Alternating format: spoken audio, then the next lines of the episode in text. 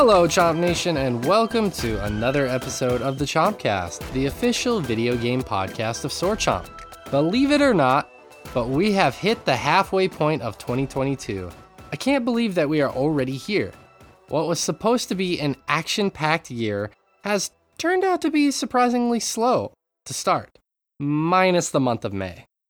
It's been a year of many indies and people actually putting a dent into their backlog. That's not to say that there haven't been some killer big-budget titles that have dropped, but with how the year was poised to see a constant barrage of incredible games, many of them have been delayed until twenty twenty-three and even further. There is still a lot of year left, and there's a lot to look forward to, but today, we're going to do our favorite thing here at Sword Chomp, looking back.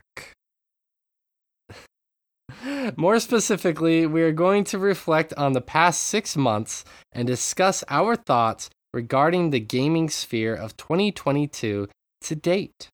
That means the good, the bad, and yes, the sexy. Especially the sexy. Perhaps we may only discuss the sexy. I don't know. I'm not going to control the entire conversation. I'm going to let it develop as it may. I'm going to play it by ear. I'm going to let the chips fall where they may. Let the dice fall where they may. Let the consequences be what they may. Whatever happens, happens. But anyways, we will get some listener comments to also reflect on and see what the public temperature is on the year to date. We will also be discussing some games, such as the T M T T, t excuse me the initial offerings I said that out of order the initial offerings of the P S Plus, which we initially had planned to last week but delayed until this week, T M N T Shredder's Revenge, Gundam Evolution Beta, and Josh, what's the name of the game you want to play? I forgot to write that down. Neon White Neon White, thank you very much. And Neon White. We will round out the show with some social media polls voted on by you, the Chompers. And we will also be doing the Patreon shoutouts. Fingers crossed that this week's show isn't the monstrosity that last week's was. So, let's start the show how we usually start it. Let me introduce you to the voices that you'll be hearing today. First, I am joined by a man who recently was discovered through viral videos skateboarding through sewers.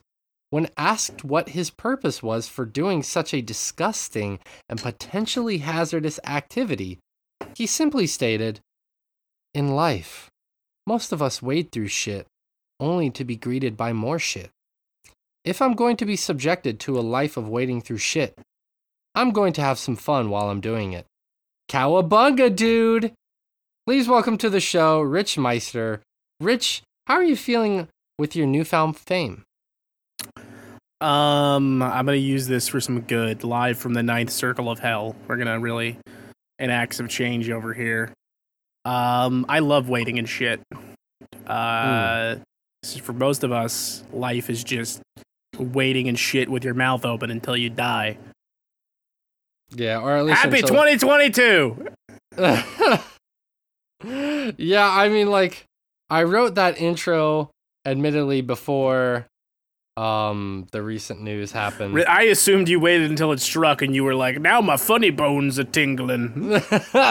That's how you talk, like an old prospector. Well, ho- well, hopefully my funny bone is not a tingling with the recent news, so. Yeah, because you could really find yourself in some financial straits. Yes, exactly. Exactly. Speaking of straits, have you ever waited and shit before, Rich? I thought we were going to talk about Ethan Hawke. Uh, yeah. Wait, yeah? Yeah, I've ever waited and shit, yes. Can I have some more context, or is that like a thing where... I'm from ask. New York. We used to, like, hang out in sewers. Like the T M N T, it's a real thing that we do. Is anyone who's, like, lived in a New York suburb can tell you they've crawled up a drain pipe at a sump. Do you, do you have stories? Or is it, like... Uh, not really. There's really... It's not like something interesting happened. It's just, you know, that's a good place to smoke weed. The the shit really covers the weed smell. Yeah, yeah, exactly. Sometimes you and your friends pack, uh, you know, pack out a case of Natty Lights, and then you brand each other with a fire poker you found. We were all kids once. I don't know where to take this. I love this. These are all real things that happened to me. Damn, dude, that's awesome. That's a cool upbringing. We should do that someday, you know, like instead of talking about video each other? games. Well, oh yeah, that's true. um, instead of talking about video games, which is what we co- assemble here to do, talk about like childhood memories. That could be interesting. I'm sure we've all got some weird stories. Yeah. I could talk about the time my stepmother tried to stab me with a knife. That would be fun. Everyone would love to hear that story. Yeah, no, that I mean, it sounds like a riveting tale. I mean... No, the riveting the... was a different time. Oh, okay. We've got to build to that. Mm-hmm. Josh, maybe you can edit this joke out, but um, it's not very, very sensitive. Edit a different one in. Ba-dumps. She could go to jail for that show. That's not funny. Nobody went to jail, I promise. The joke. What was the joke? That she's a criminal? It's yeah. fucked up. Well, you know. Ha ha ha! Anyways, uh, back on track here. Rich, I'm glad you're here. Um, yeah, thanks, man. We're going to talk about some video games. Um, also, I'm also joined by a person who was at one point the tax accountant of the Foot Clan. When they person. discovered that the Foot Clan was cooking the books so they could buy more leotards for their secret ballet training, he politely confronted them and let them know that they could probably form a partnership with Grishko. We fished them out of the water and removed the cement blocks so we could get them to shore after having been dumped by the Foot Clan. So please welcome Josh Fowler from the depths of the river. Josh, have you been able to dry off? Um, no, but it's unrelated. Did, does the uh, Foot Juice like pay you in uh, cigarettes and toasters? Um, ballet lap dances. I, I've I've I've not really worked my way up to toasters yet. Oh, um, okay. This is I, like I hope to get cigarettes. There. Yeah, yeah. Before I, too I long. like to think that I like to think that that story was also the secret origin of the Jabberwocky dance crew. Hmm. I think it was the precursor to Vanilla Ice making an appearance. Um, God, Vanilla Ice and T M N T is like the most beautiful thing in the world. Not for the first time it happened. Then it was like weirdly like on brand and strange. Um, the second time when they made the animated movie like a decade ago, because there's a commercial uh, for Kraft Macaroni T M N T shapes that has Vanilla Ice in it, and that commercial starts with Vanilla Ice stacking the macaroni in a like a Stop and Shop, and I love that because that's probably what Vanilla Ice's real job is. Yeah, they didn't need to get him a costume. No, yeah, they just it was he didn't even know it was a commercial. Mm-hmm. He didn't have to use his customer voice. That's his normal voice. That's just how he talks. Yep. Exactly. But no, Josh, how you doing, buddy? All right. Doing doing all right. Kinda. All things considered. Yeah. Yeah. Yeah. Yeah. It's it it's it's hard. It's you know, like I don't know, like Josh, maybe you can agree with me. I think you would agree with me more than Rich or even myself would agree with me. But Huh. It's a weird like, thing to say. With, with uh, I know. Let's wrap your mind around that one. I'm not gonna. But wrap your um, balls around this. I, we've been podcasting for long enough to where About I personally. oh. oh God! Did he, he freeze? He died somehow. Yeah, he's gone. We didn't get any of that. None of that. Oh, good. I'm glad because all, that's all, a, that was all a terrible build up joke. And then you just just gone. And then we got like a freeze frame of you picking your nose. Mm-hmm. I was not picking my nose. I was rubbing. I know my nose. it was a it was a joke. Hey, it was a joke.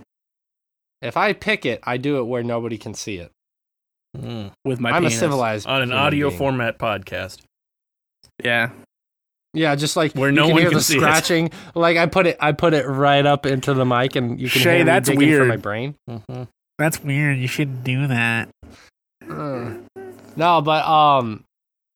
since we've been doing this for so long, Josh, I don't get how, like, when people, they assemble to do something like a like a comedy podcast or an informative podcast that has nothing to do with kind of the real world happenings, that you can just assemble and completely disassociate from what's happening. Like, it's like when you get into the swing of things, it's really easy. Like when like you're an hour in, but when you're first starting out, you're like you're like scrambling to not be discouraged and disappointed in what's happening. I mean, do, do mm-hmm. you feel it's kind of like that way every yeah. every time? Yeah, that's my secret, yeah. Shay. I'm always discouraged and disappointed. Well, Rich, I mean, you're doing. I think you're doing a pretty good job right now. Like, um, but I, I bottoms up.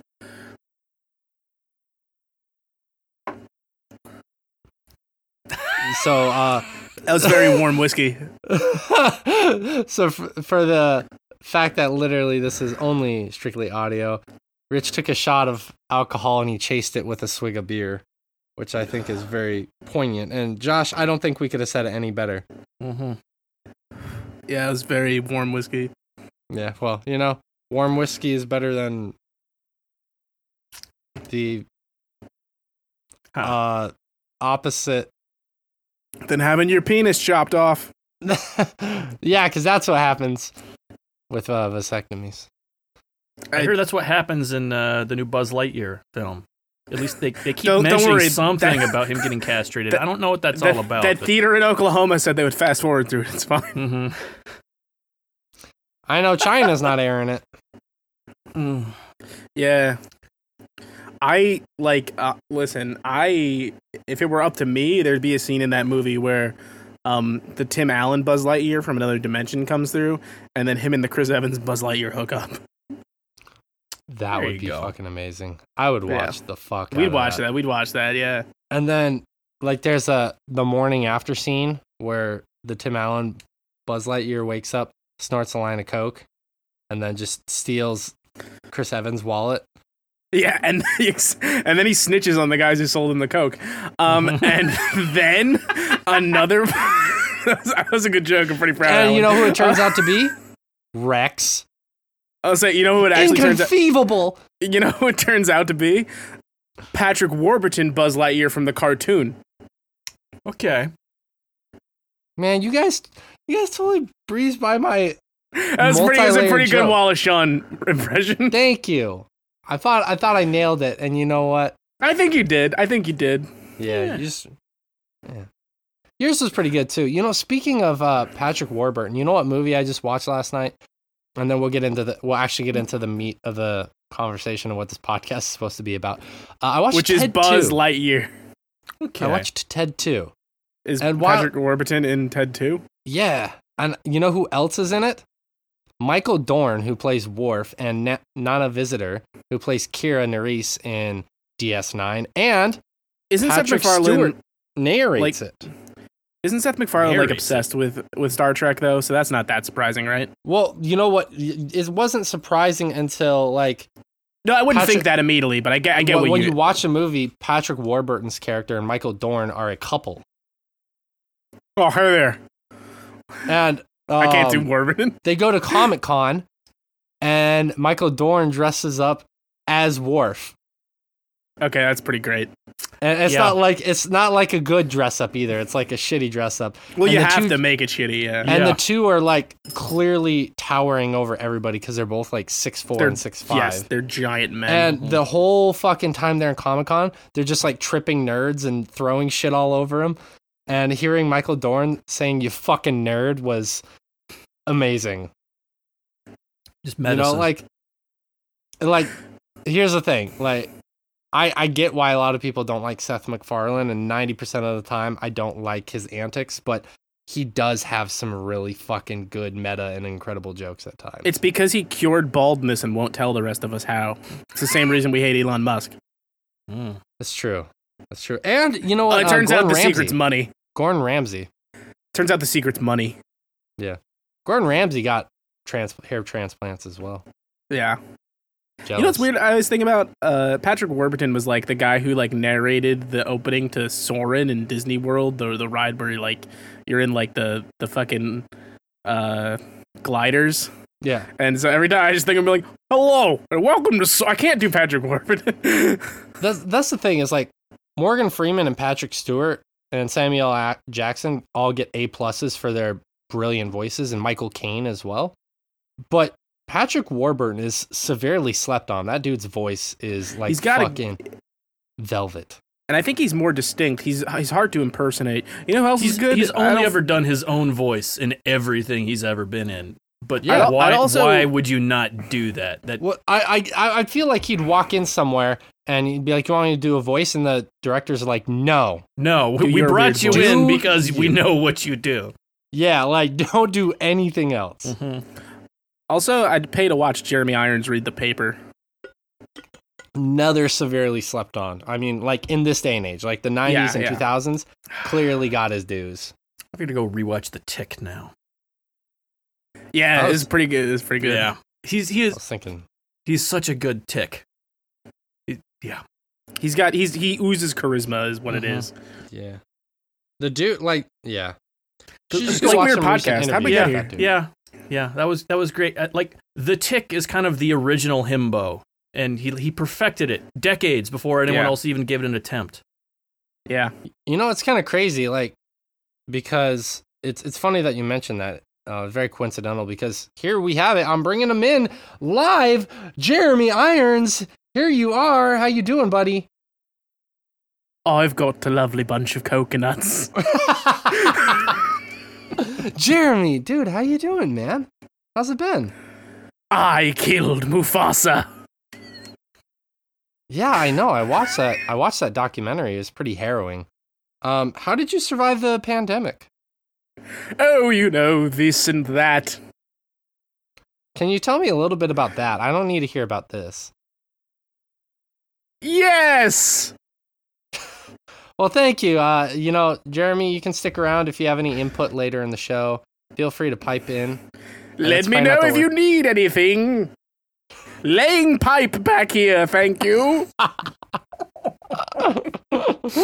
right, let's get into the actual content of the show now. Um, Guys, what did I miss while I was in the bathroom? Oh, yeah, Jeremy Irons came in. You missed that. That's fucking crazy. Yeah, I mean, he's hanging out in the back somewhere, he said, laying pipe. he's, he's America's sweetheart.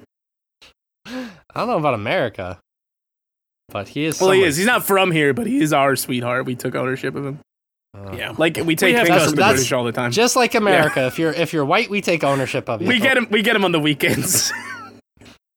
That's how it works, right? Um. Anyways, uh, so let's talk about the video games. So the first half of twenty-two has come and gone. Um, it feels like just yesterday, Pokemon Legends Arceus dropped, and we were all hopelessly addicted to that game. But I kind of want to just reflect it on. But that was sixty-seven years ago. I know, right? nineteen ninety was sixty-seven years ago. I want to reflect on um, what I think we'll do here is like one good thing for each one of us, and then we'll go one bad thing, and then we'll sandwich it out with another good thing. Like, so we each mention one good thing. It could be small, it could be big, um, one bad thing, and then... Can one, can our bad thing just be the state of the nation? We are, we are... The youth of the nation. Anyways. Yeah, I didn't really. Yeah, I know. Felt cheap. I know. I know. If, yeah. I, I feel like that joke would have played two years ago on this show. I don't. Yeah. You know what's crazy? Yeah, mate, I'm the different audience. Um, yes. Before we, uh, before we dive into it here, I just want to state so everyone knows as we go into the show. It's amazing mm, that I song was written when there were only three school shootings that it was about. And, and, and three states. Mm-hmm. Um. I don't normally drink that much that fast anymore, and my face is so flush right now. Mm-hmm. It's because you're blushing, buddy. Because that was like three... Well, it's because Jeremy Irons is just here laying pipe. It's understandable. Yeah. And blowjob bot's here, too. blowjob bot. I well, am blowjob bot. bot. Insert and assume position. Thanks, blowjob bot. Man, this show is just full of cameos. I don't know what to do here. By the way, my name is Shay. Um, I'm I'm hosting the podcast this week. The inventor to... of Blowjob Bot, yes. Shay Layden. Yes, thank you. But yeah, so let's let's just jump straight in. Um, Rich, go ahead and uh, regale us with something that's good about the first half of twenty twenty-two in gaming. In gaming, okay. Um, this is going to be one that's incredibly simple, and I don't think we brought it up enough on this show, so I'm going to take the opportunity here, because anyone who has not played this should get to it. And I didn't expect to love it as much as I do, but I find myself going back to it at least once a week, even still. Vampire mm. Survivors, baby. Mm, yeah, I, don't, I haven't heard enough places talking about that. That game Maybe is so insanely good. Access. I don't. I don't know how many people. It's cover it's that. Such a different beast even now though. Um, it costs three fucking dollars. Um, it's on Game Pass even though, and yeah. I recently re-fell in love with it again last week because um, I was hanging out with Ray, helping him do a streaming setup, and uh, I ended up sitting down for forty minutes and playing Vampire Survivors on a Steam Deck, which is the way to play Vampire Survivors. Yep. Um. That game, they just keep updating it and adding insane shit, and it's... Th- the most recent update added a new character that's a tree. The tree's gimmick is it can't move. I was literally just looking at that news just now. And that's the thing about that game, though. Like, I haven't tried to run as the tree yet, but, like, the that game reaches insane points when you, like, make yourself untouchable. When it gets to the point where you don't even have to move because nothing can, like, permeate the shield of damage you've created around yourself. It's mm-hmm. just... It's so... I don't know if there's a mobile version yet, but I'm sure there probably will be at some point. Like, the thing is, even if you have a very old P C, I feel like you could probably run that game pretty easily, because there are not console versions yet. But yeah. It's a game that costs two dollars and ninety-nine cents and looks like an N E S game. Granted, like, it requires more horsepower than that, because the sheer amount of things that go on yeah, I on the screen. Yeah, I imagine this is one once. of the very few games that you'd end up getting C P U locked on. In this day and age, there's yeah. almost nothing that that's the case in anymore, other than like R T Ses. But yeah, if you're very good at it and you're games. playing a, and you're playing it on an old P C, I can imagine you can get it to chug if you get to a really high level. Yeah. Um, but it's just a game for anyone who's unfamiliar. I know we have talked about it here at some point. It's got a very Castlevania aesthetic, like an eight-bit, sixteen-bit aesthetic, where basically you're picking a character who starts with a certain power-up, and there are just hordes of enemies coming at you. And as they die, you pick up experience and level up and get new attacks that are... They're all auto attacks, so it's like all you need to worry about is character movement, and it'll be things like every three seconds you throw an, a battle axe in the air, every four seconds you throw two knives in front of you, mm. uh, every five seconds a random spell is cast from you that targets a nearby enemy, and you just keep stacking abilities like that. And it's yeah, addictive. It, it has three hundred seven viewers currently on Twitch, and it has fifty-four thousand... followers of the game itself, so I mean it's decent audience. I would say I think it is doing bigger in like circles of people who cover games than it is in general. Like yeah. I found that other people I know who are in games coverage are the people I'm talking to about this thing. Right. Yeah. I mean it's cool. It's cool to see. I, I think that is. It looks like a really fun game. To be honest with you, it looks like something that's addictive. Yeah, yeah, it's just, it, it kind of came out of nowhere, and for a game that costs less than five dollars, it has eaten a lot of my time this year. Mm. Yeah, yeah, I think it's kind of in that, again, I, I see a lot of journalists who kind of like this idea, but then in that either, it's like clicker slash infinite growth style genre sort of a thing. Like, let's let's optimize a build here, and... You know, and the game I, I fall victim to that too. Mostly. Like, yes, I like a good clicker. Yeah. And I think it's like the same reason I like like a logic engine, you know? Mm-hmm. I like to hit all the correct buttons and then watch the thing perform optimally. Yeah. Yeah. Mm. Yeah. Yeah, it's interesting. It's it looks pretty cool. I think it's a game that I heard you talk about, and honestly kind of went in one ear and out the other, but watching it, I'm more interested now. I, I think about that game a lot, and when it does come to console, I am going to encourage you to uh, to grab it, Shay. It's the P C version is on P C Game Pass, so I have to assume that when an Xbox port exists, it's probably going to be on Game Pass as well. Hmm. So, mm-hmm. and even if it's not, again, this game costs two dollars and ninety-nine cents. I I I can't, you know, scoff at that cheap price right there. Yeah. Value, best value. You yes. can go to the Bone Zone. Mm. Uh, pretty cool. Which is coincidentally where Jeremy Irons is right now. Yeah, he's he's actually back there with uh, with Blowjob Bot. Mm. I I can't like can can you get some audio? I can't really hear what's happening back there. Oh, they're just laying pipe. Yeah, can can I get some sound effects of that real quick? Oh yes, oh qu- quite. I am Blowjob Bot. No, I, I I want the sound effects. Yeah, it's what you're hearing. There, I just put, put the mic on them. It's weird that their genitals are talking, but anyways, we're gonna move on. Josh, what is uh one of your good news of the first half of twenty twenty-two? Oh, that's narrowing down the good news, like in, in specifically in gaming, is tough this year. There's been this has been a really solid beginning of the year. Um. Oh, is it gaming? So I can't use Mitch McConnell still alive is my bad thing? Mm. It seems like that would just kind of be the case from now until eternity. I, I, I have to imagine there's some sort of, you know, unholy bargain that's been struck. I'm sure the Doomslayer will take care of it. Yeah. Um. What was I talking about? Sorry, something about video games. I, I was just thinking about what Mitch McConnell would actually sell to the devil to to to get all this, seeing as at no point did he have a soul that was, you know, available for sale. Well, um, well not in recorded human history. Okay. I guess maybe. Um, video games. Video, all right, sorry. No, I I legitimately this was this was Um, that's okay. What what what has been my favorite thing so far this year? I mean, or just one of them. It doesn't have to be, you know, the absolute favorite. Yeah. Um. I I think it's Tunic.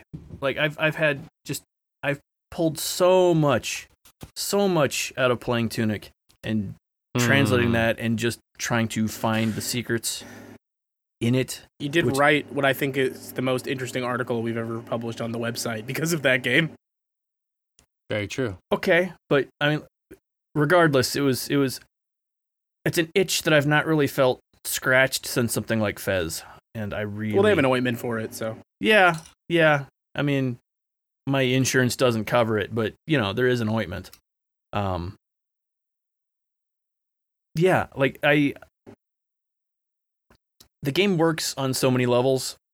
Like it's just it is a just solid, you know, sort of Zelda slash, um, you know, some some like Souls inspired mechanics, adventure game, mm. action adventure game, and it works just on that level. Like if you if you do nothing else, it it works at that level. But then it, you know, allows me to dig into it a lot more, which is something that I really really appreciated, being able to kind of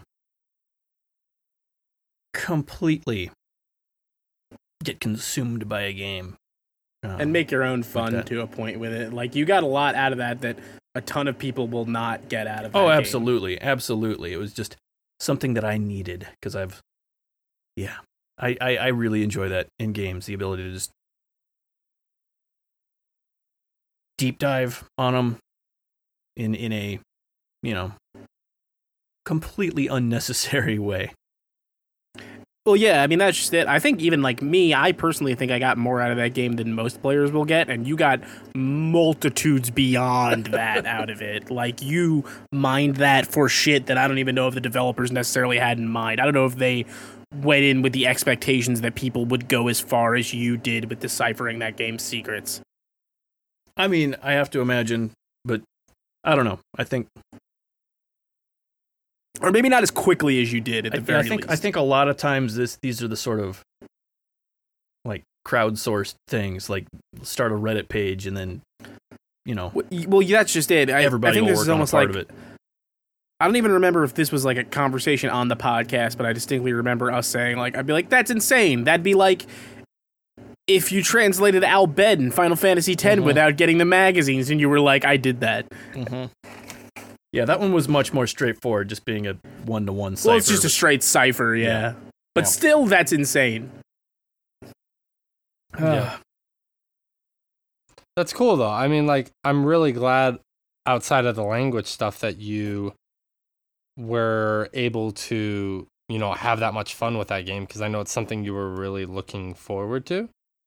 So... Yeah, that's...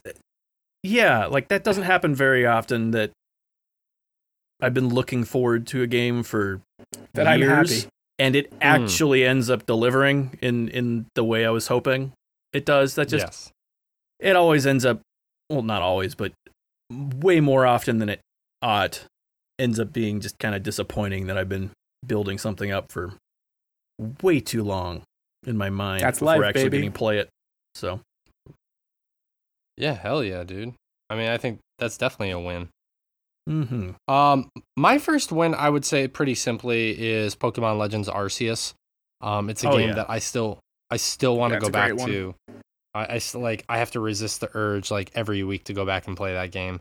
That game yeah. was as close to what we've envisioned Pokemon evolving into for many, many, many, many years, and. While it's not a perfect game, and it certainly has its own set of flaws, man, was that a fun game. I really hope, mm-hmm. uh, for your sake as well as ours and everyone else who enjoys those games, Shay, because us, especially as a podcast, have always gotten a lot out of Pokemon games.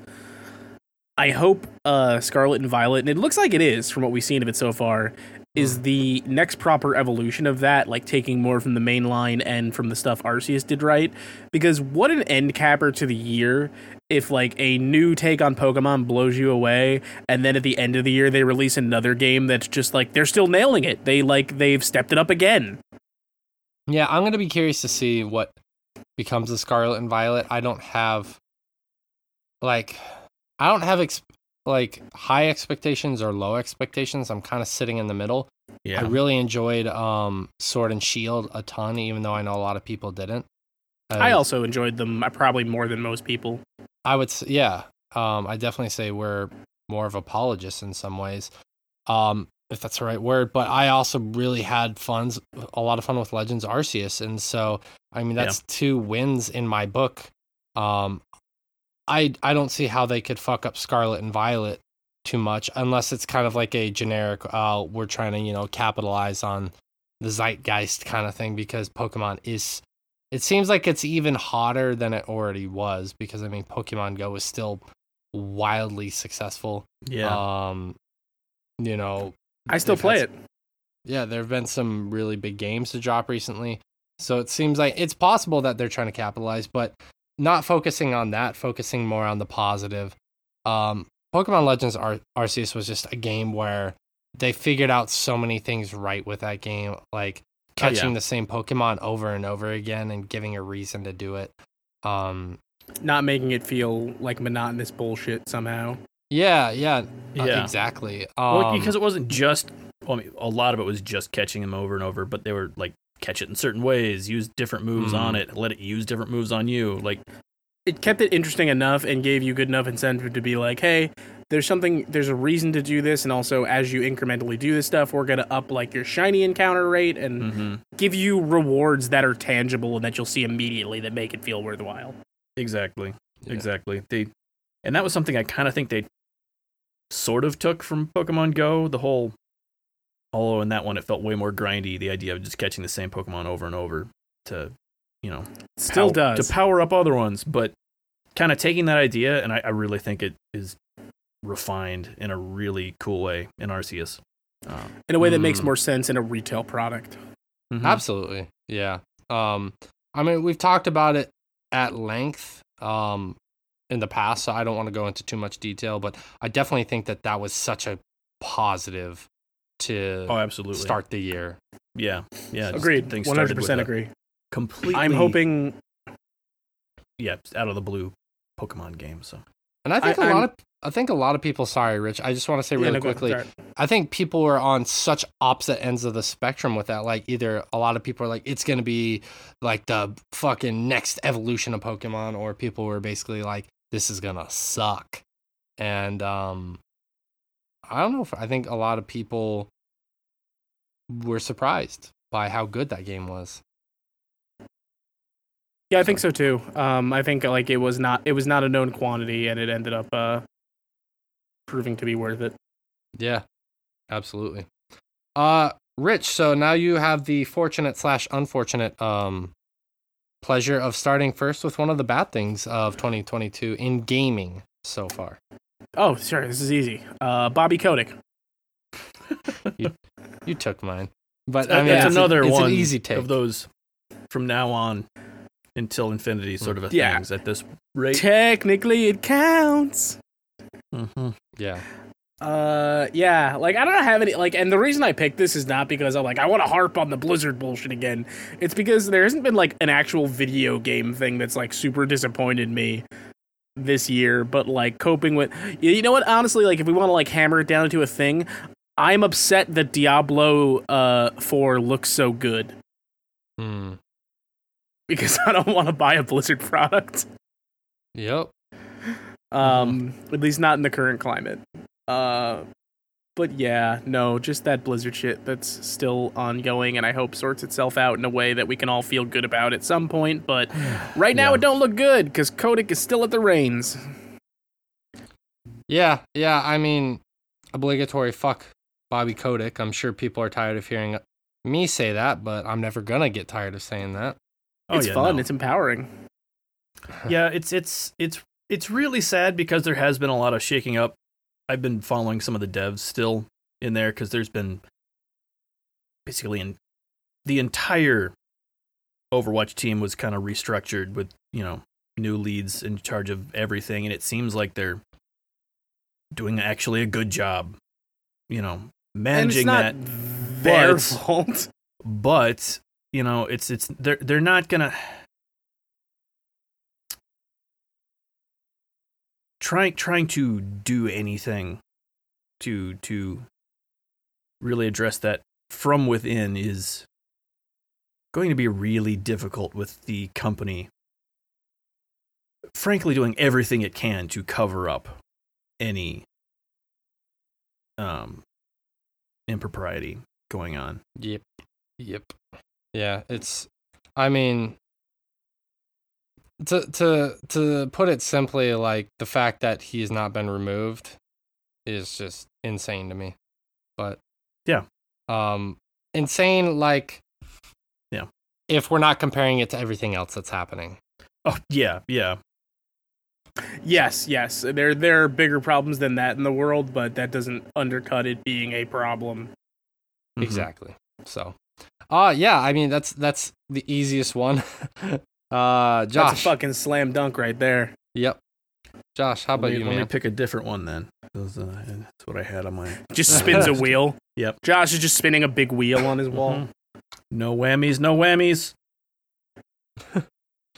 Well, Josh, if you want, I can go first while you think go, of go ahead, one. Go ahead, because that was actually what I was going to bring up, but we just while, talked while about While you check the Necronomicon. Yeah.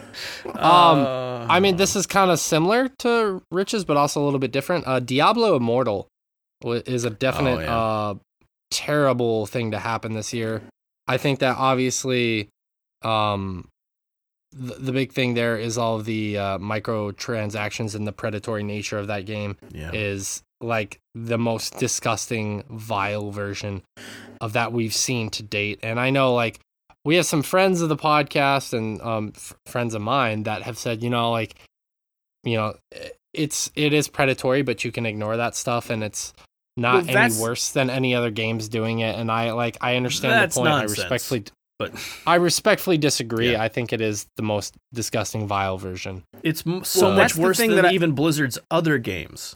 Like it's it th- is. That's the thing that sucks the most to me is because from like the experience of me watching some of it and talking to people who've played it, it seems like if you were to strip that stuff out, the bones of it are a really good Diablo game. Where the problem comes in is that. In Diablo, you kill an enemy and they drop loot. In Diablo Immortal, you kill an enemy and they drop new ways for you to spend money. Yeah. Yeah.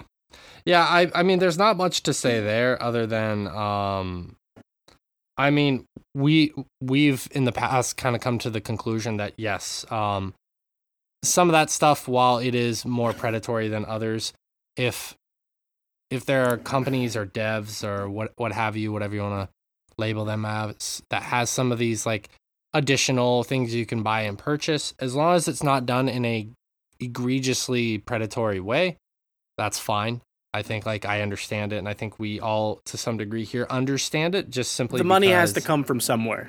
Exactly. Yeah. But the fact that it is so predatory in this game, oh so yeah, prevalent, it's, it's disgusting. That, yeah, I'm over it. Yep. So. Same. Mm-hmm. Yeah. So that's mine. Cool. Yeah. Josh? Um, I I know I know this is not going to be universal because there I've heard a lot of people who still really enjoyed it. Um, but Ghostwire Tokyo, kind of on, on the same token that Tunic was something I've been looking forward to for so long, and it was great. I've been looking forward to Ghostwire Tokyo for quite some time, mm. and it just did nothing really that I was looking yeah. for out of that, other, other than like the art direction's pretty good. Like they've they've done some really cool things just visually, and also telling a fairly, or not not, not even the story itself, but just the, the setting in Japan. There's is the bones really well, of but... a good story. I, I think I'm with you on that, Josh. Like yeah. not even necessarily. I didn't jump at it for this because I was thinking like bad, bad. Yeah. I didn't think that was bad. It just kind of was a letdown for yeah, me. Yeah, that's kind of what I was getting at there, because it was something I was really looking forward to beforehand, and it it's not even that it's terrible. And I really tried to enjoy it. Yeah, it's it's not terrible. It's just I had such high hopes for it, and it was a major letdown compared to what I thought it could have been. Um, it feels like something got fumbled there, but we talked about that when we talked about the game and like the weird structure it takes, and yeah, I'm I'm one hundred percent with you on that. It's a shame. Yeah, I mean, it was one that I was looking forward to, too. Is actually probably one of the ones I was most looking forward to this year, even though I couldn't, you know, play it right away. And yeah, just to hear how boilerplate it was yeah. just bums me out. Oh, yeah. No, it was, it was, it really suffered from that Ubisoft open world map syndrome. Just Uh, yeah, objective we, I, markers for everything. And, it just you know. didn't need to be. And, and yeah. you know what? Maybe that's not the change. Like, I think there's some other change and some mission structure there stuff that they didn't get to fully realize. But at the time, it felt to me like a game where I was like, this game is at its best when it's doing like interior, like purposefully designed stuff. Yeah. And it just feels like it does not need to exist in an open world format. Mm-hmm. That if it had been like level based or even more of a like smaller, almost sandboxes. Like think of the way like, like the hub chapters instead of completely well, open world or something. I was thinking almost like how the chapters are designed in BioShock, where like yeah. it's not like a get from point A to point B. Like it's you know you're in this ward for this section of the game. Yeah, kind of deal. Mm-hmm. Mm. Mm-hmm. Yeah. Yeah. I mean that's it is what it is. Unfortunately, um, maybe they'll update the game and make it better, but not holding my breath.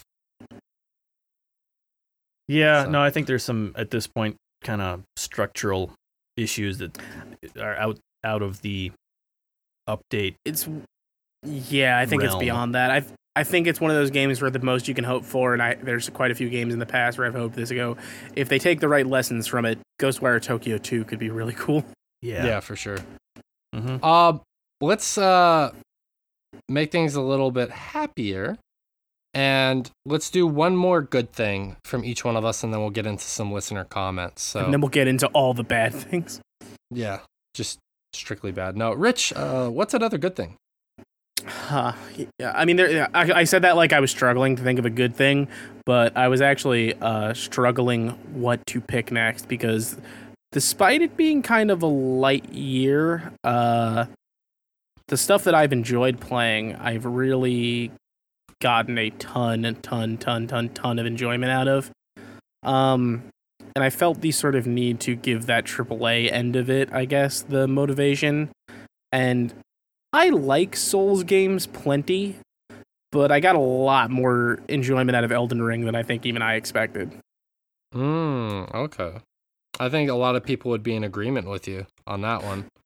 Yeah, it's definitely one of the stronger things this year for me. I've run like close to three characters on that game now, not completing them all, but just trying different builds and stuff. And it's the, the prospect of open world Souls didn't necessarily seem like something that was going to knock it out of the park for me when it was first proposed, but something about that structure and the way it, it takes that Souls formula of difficulty and gives you ways to kind of beat it down if that's what you want to do. Mm. It made casting more viable when it normally isn't in a Souls game, and I think you might have to shake your way through some brambles at the start to really get it, but it definitely ends up feeling like a more approachable Souls experience. I say that with like a lowercase because we talked about that when we talked about the game at first. Mm. Like the most approachable Souls game is still a not very approachable game, but if you're willing to wade through it, that and that that game is just great. Yeah, no, I, th- I think because you're you're so open to just right off the bat, fuck around and explore wherever. Kind of, it always gives you somewhere you can go, it, unless of course you accidentally lock yourself into like one of the hard zones, which is possible in this game. Um, but you should find yeah. out before you get too far in. Yeah, uh, it's kind of one of the bigger things, and I, I think it it does a good enough job of giving you just kind of throwing the tools you need to succeed at you and, and letting you go the way you want to go. Mm-hmm. Yeah, absolutely. Yeah, I think that um, hopefully this summer when I have more time, I can sit down with that game and really get involved and enveloped in it. I'm excited for it. Yeah, there's definitely fun. you'll you'll enjoy it, I think. I think so too. Um. So, uh, Josh, what's another one? Um. Kirby and the Forgotten Land. We, we we got an amazing. That was almost what I went with too, Josh. three D Kirby game, um, in twenty twenty-two. Which this this is one so that great. I had no hopes for.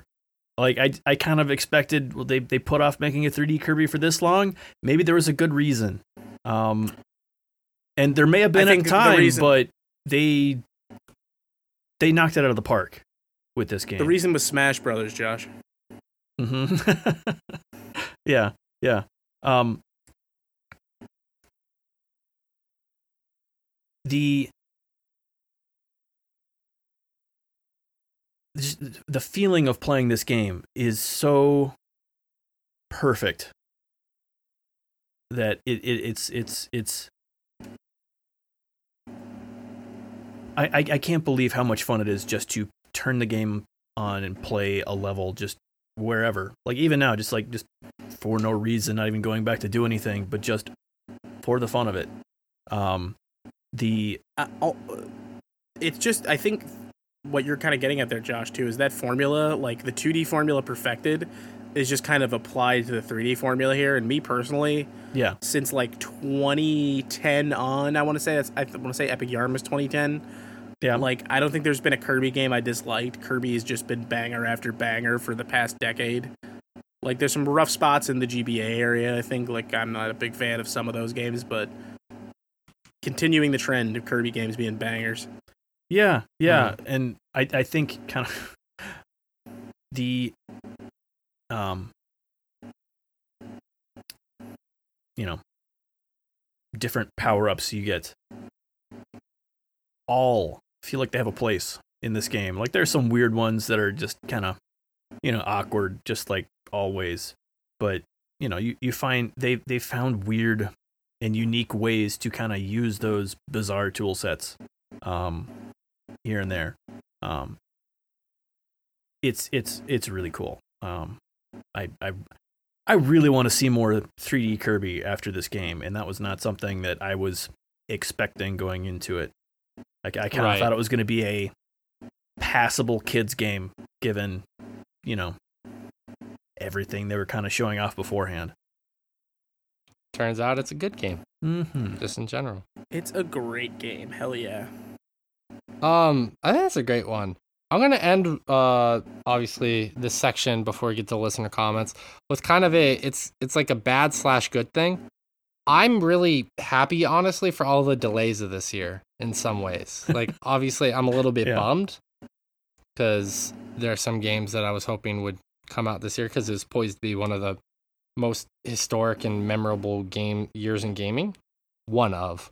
But I think that because besides the month of March that we had um, just relaxed days, that I've felt like I'm not just constantly getting behind on games. Even though there are some games I haven't played that I want to play, of course, but I felt like I've been able to just relax and enjoy my my free time a lot more. You know, I don't feel like I have to just constantly go from game to game and, you know, constantly feel like I am just playing games and then just finishing them to go to the next game really quickly. I I can't even enjoy them.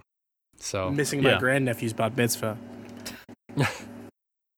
So yeah, I, I have I really enjoyed the fact that like it's been a year where we can break into some, some backlog games. I've been able to break into some backlog games at the end of last year and the, at various points in this year. I've I've played some games that I've been wanting to play for a very long time, like uh, Firewatch, yeah. when I talked about that a few weeks ago. I'm currently playing R P Gs I missed from last year, and it feels weird to be like, I have the time for this. Yeah, it's nice mm-hmm. in a lot of ways. So. I mean, it's it's like a double-edged sword on that one. So, why would you um, want a single-edged sword? Who wants that? Let's. I don't know. Uh, read, why don't you ask a samurai? Let's uh, read some listener comments really quickly. If you want to comment on the topic of the week, it usually goes up every Thursday. I got this one up a day late because I was busy this week. But um, let's read some listener comments. So I asked a question. Uh, I'm going to read this one because it makes no fucking sense to me.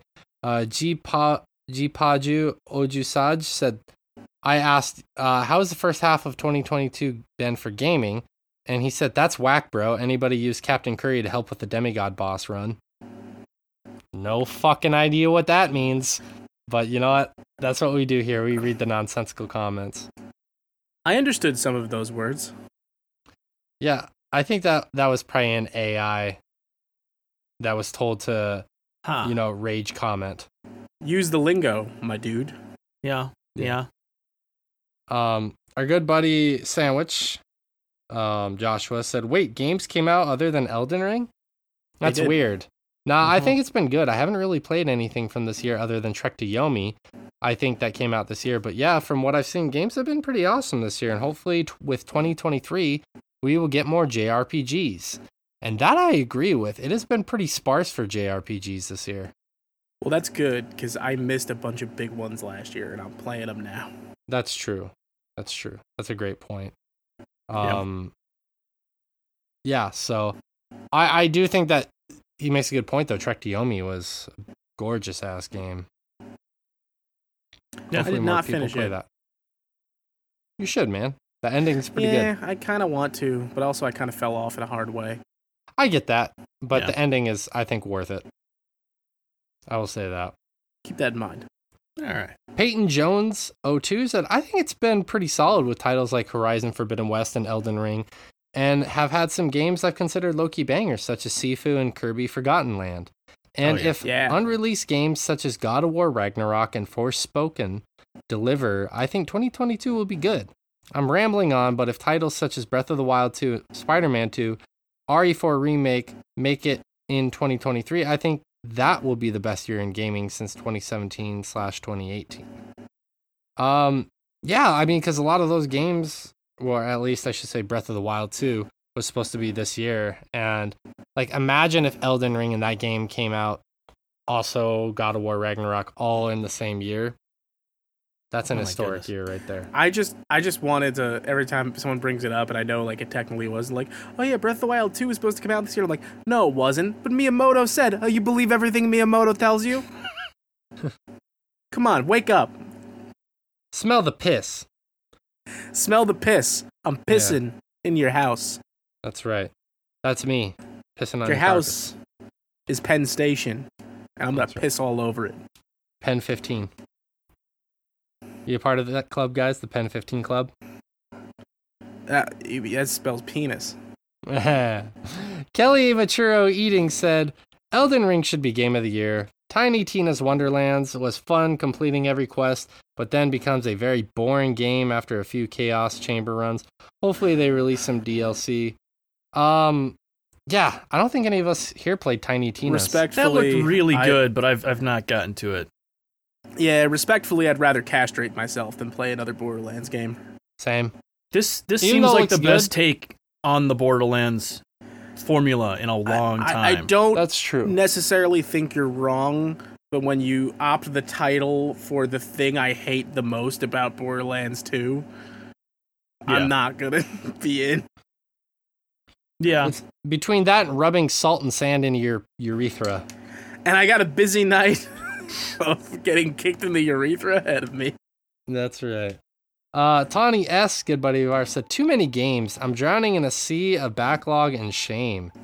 Mm. And I was surprised because I like I feel the opposite. I feel like I'm not drowning in games this year, other than like just picking away at my backlog. To be fair, my backlog goes back to the Sega Saturn, so I'm never not drowning. Yeah. Yeah, there have been a bunch of them that I haven't gotten around to yet. Um, like, I, I still haven't gotten around to Forbidden West or Stranger of Paradise. Like, there's there's, Paradise, there's a bunch of bunch well. of things that weren't kind of, like, the main topic in gaming that still looked like something I'd be interested in any other time. Um, right. I just haven't gone back to them. There's I, I, I feel like there's... This has been one of the years we've had the most choice because there's not there like obviously with Elden Ring that's kind of been the main topic of gaming of the year, the um, main meat. But yeah. but other than that, I kind of feel like you've got a bunch of options. There's not been the one game that you kind of need to play. A lot of times in gaming, it feels like that. Like okay, you've got a couple weeks this to play this thing, thing and then this and then this, yeah. and there's like a rotating topic that you need to keep up on, but Elden Ring has There's kind of some... stalled that momentum. Everyone's still talking about Elden Ring, and it I, yeah, I think kind of has freed up my mental capacity. That. I think Neon White is that thing right now. That is, yeah, no, I I could see that. Yeah, we'll get into that. Yeah, um, and I agree with you, Josh. I think it's been nice in some ways that like. Even though it's annoying when I pop on like video game news to read stuff and it's still fucking Elden Ring, Elden Ring, Elden Ring. I'm like, oh, okay, I don't care right now because I'm it's not like, oh playing yeah, it. no, I played that.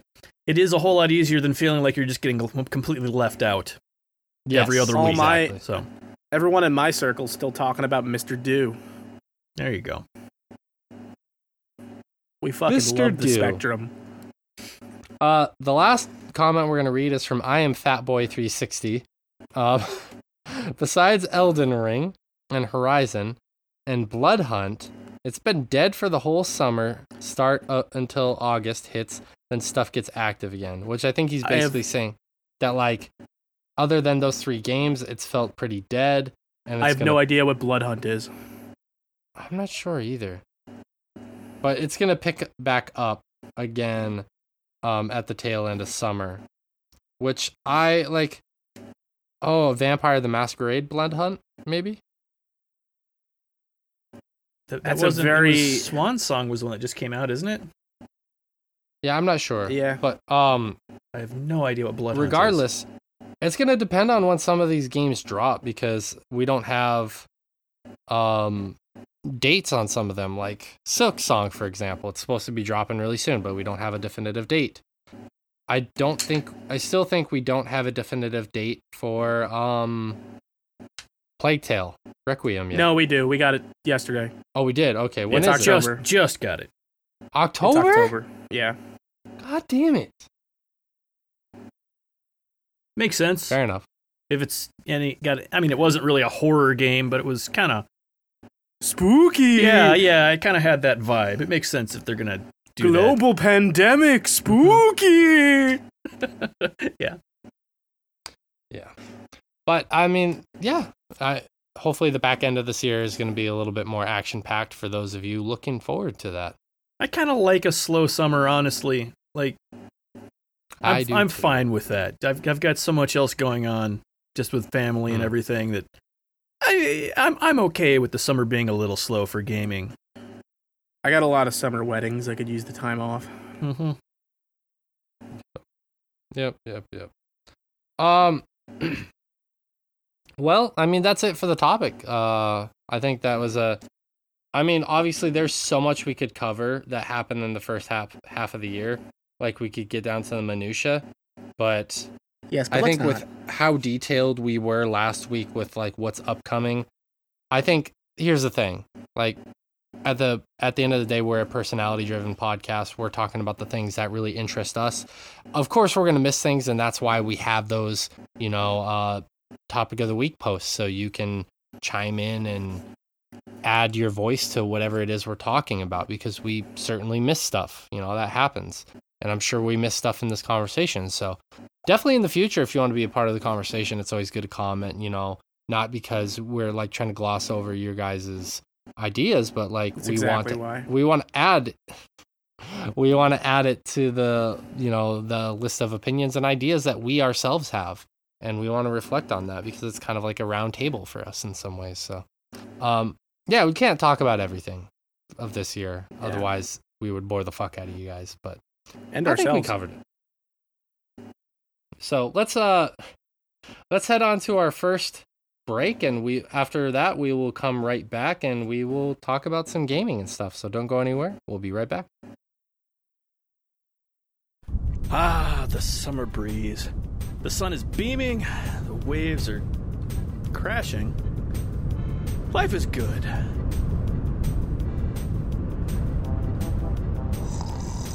Mister! Mister! Uh, m- what? Mm. What in the blazes is going on? Extra, extra! Read all about it! Read what, lad? Spit it out! How did you find me on vacation? Sword Chomp has tank tops, beach towels, and much more over at store dot sword chomp dot com. store dot sword chomp dot com? store dot sword chomp dot com! Store. Dot sword chomp dot com. Yes, store dot sword chomp dot com. store dot sword chomp dot com. Yes, damn it! It worked. I can enjoy my afternoon nap in peace. Hey, mister, did you hear about store dot sword chomp dot com?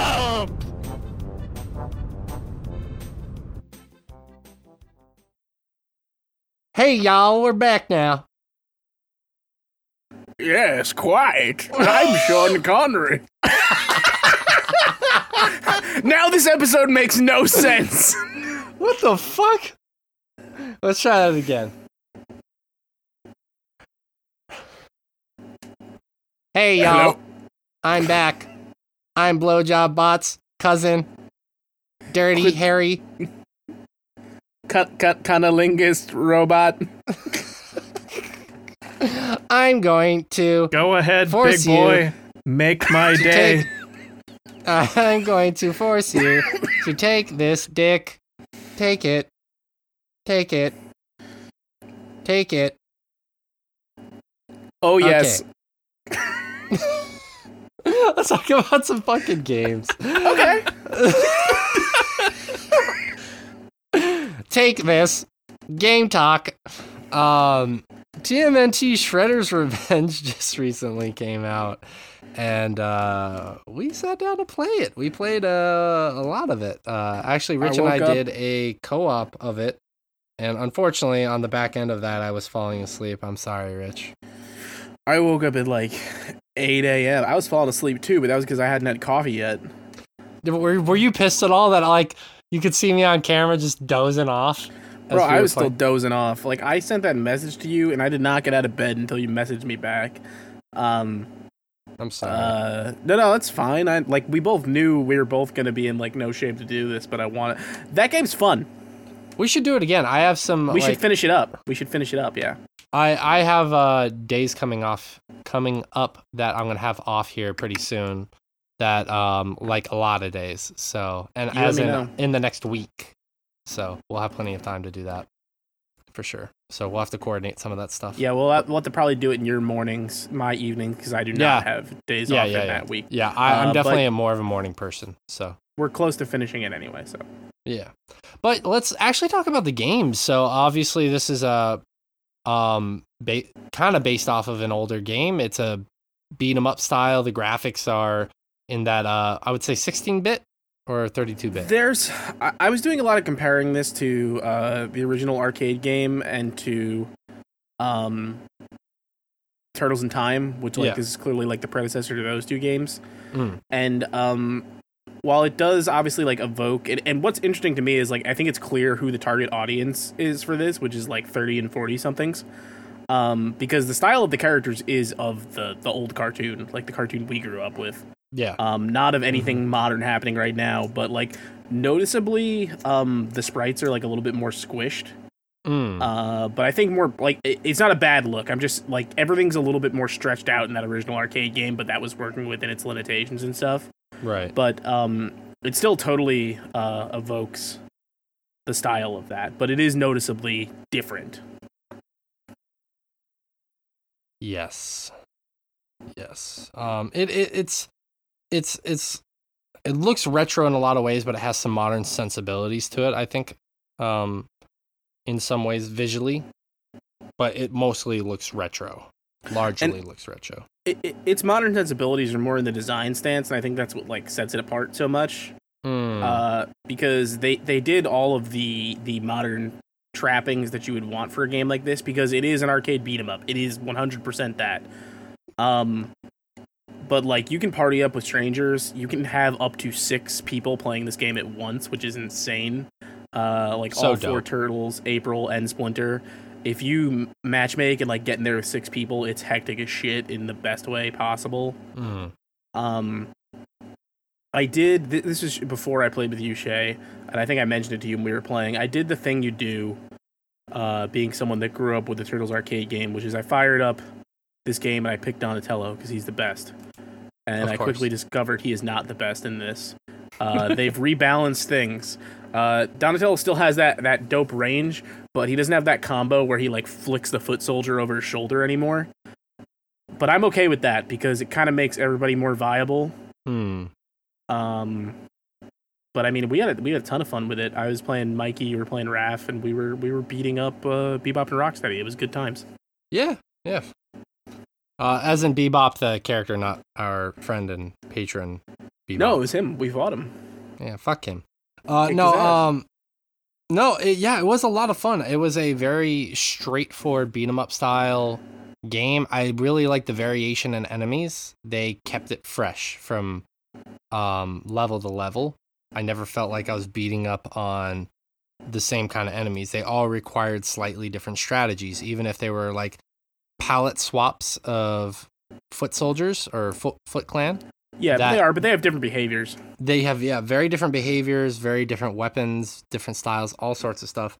And they they threw other enemies in there as well. Um, that kept it incredibly varied. There are a ton of cameos in this game from um, different... Cameos uh, in this? They have yes. camels. Uh, the Punk Frogs are in this game, which is a deep cut. Uh, but man, that level design is great. There's like a ton of collectibles, and it's not totally clear what all of them do for you, but it does give you a little incentive to go back in the levels. Uh, characters are getting experience and getting mm. stronger, and that is a character-to-character thing. I liked that. I liked that a lot, that there was like some level of progression in a beat 'em up, because that's not, it's not an. A but it never feels thing. Like, yeah, but it, at the same time, it never feels like I'm like, oh, I need to grind out before I can get this boss. Like, that was never right. an issue. Exactly. Um, there's just the, the trappings of like, it feels like the writing you would get in an old arcade game like this, but it still comes across as really good. Uh, yes. Like, that first level is uh, a, a news station, like a T V station. And one of my favorite bits in that level, because it's just such good set dressing for an arcade game like this, is uh, there's a point where you're going through all the studios that are on air, and every section is a different like T V show. Like it'll be like a, a workout show, a cooking show, and every time you walk onto a set, the foot are dressed like they're in the middle of filming something, and they just put down what they're doing to fight you. Like there'll be foot ninjas with like chef's hats on baking. And they just like put down their utensils to fight you. It's it's fucking amazing. Yeah, I, I will say that like that first level is awesome. It's very memorable. I will say on the flip side of that, a lot of the levels were not very memorable to me. And um, that maybe just because I haven't played the game enough times yet. Like, for me, like when I play Streets of Rage, when I play Golden Axe, when I play um, Streets of Rage four even, which is a more recent game, um, a lot of different beat-em-ups, the levels usually stand out to me. This game felt like, while the level design is good, the levels themselves didn't really stick out to me as much. I, again, I don't know if that's just lack of time spent with the game or it's just the actual th- design of the levels themselves. I think that might be lack of time, because for me, and like I, a lot of this stuff is still sticking in my head and I'm remembering it, and granted it is more recent. I could not tell you what a single level of Streets of Rage four looks like, and I beat that game like four times. Man, you don't remember the level where um you're going through the police station, or the level where you end up fighting the guy at the end in the uh, cherry blossom rooftop? No. I remember that there is a police station. The cherry blossom thing, I don't remember at all. Oh, man. There's some really good... I also don't there. like Streets of Rage four the same way you do. Uh, Streets of Rage in general, rather. Hmm. I, don't, I don't dislike Streets... I like the soundtrack of Streets of Rage more than I like anything about Streets of Rage. I think it's a lot of people. Yeah. Probably.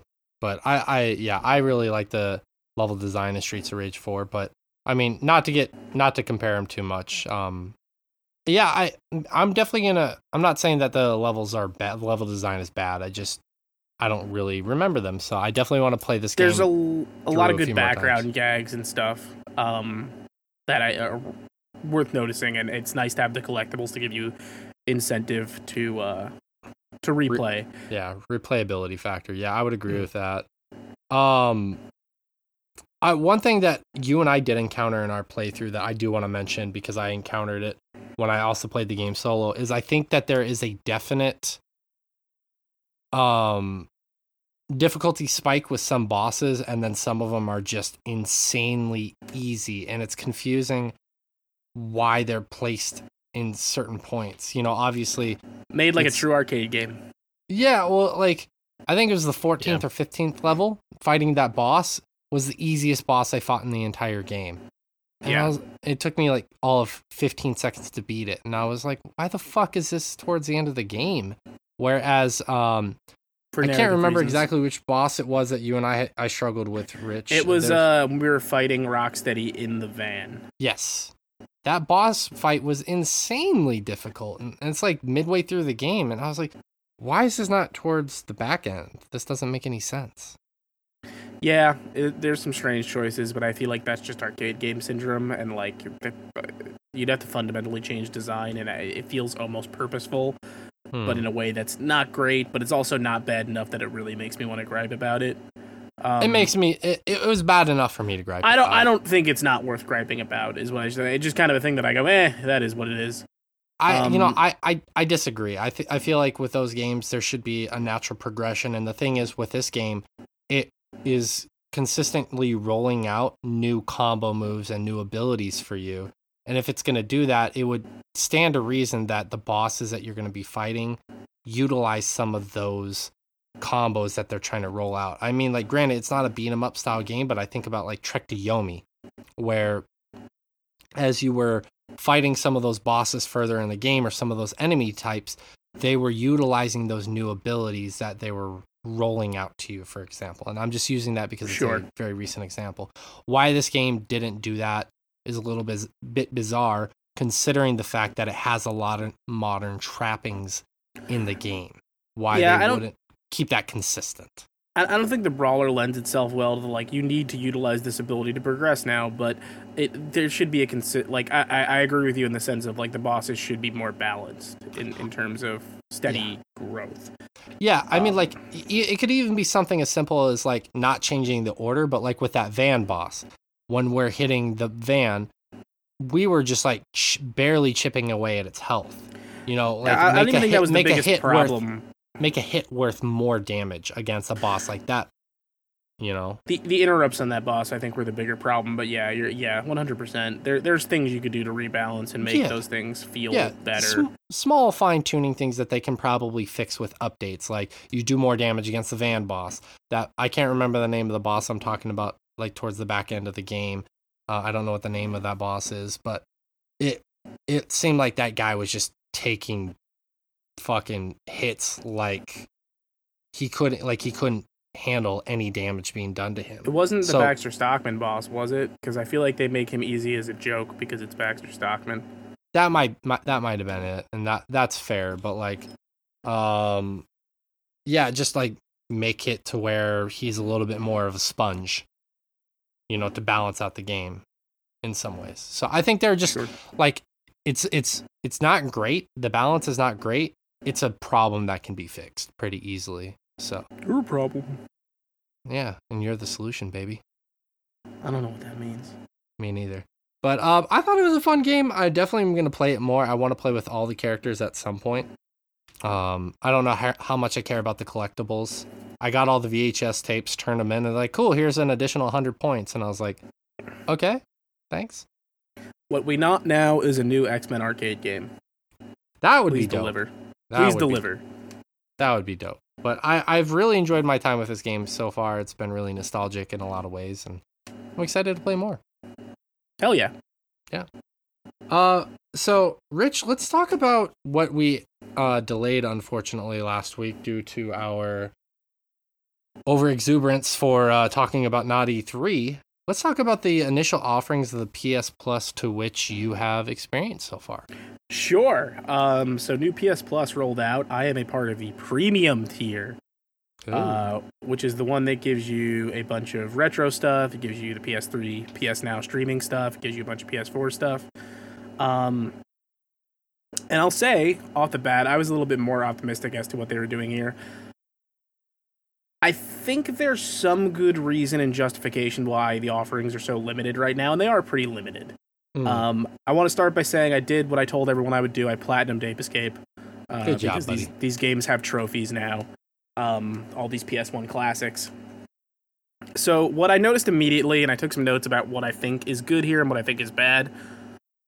None of these games are straight, we dumped a, an emulator and a ROM on here. Like, even these P S one titles are things they've done some work to. There, there are options in them. Um, they have trophies now, for example. Uh, there is a rewind feature. Uh... I think that's pretty typical of a lot of those ported games, you know, to have a rewind. Yeah. Like, I'm not saying it's a given, but what it seems to me is that, like, they are taking more of the, like, Nintendo Switch Online approach to the classics library than the Game Pass approach. Good. And I don't I don't think that's necessarily a bad thing. I think that's pretty good, honestly. Um, if you really want to laugh, uh, if you want to see a postage stamp on your T V, you can revert these games to their original resolution. That I mean, that's kind of cool. Like, play, like I'm sure there are purists out there who want to play it. It would be insane way. to do that on a modern television, but you have the option. You certainly have the option.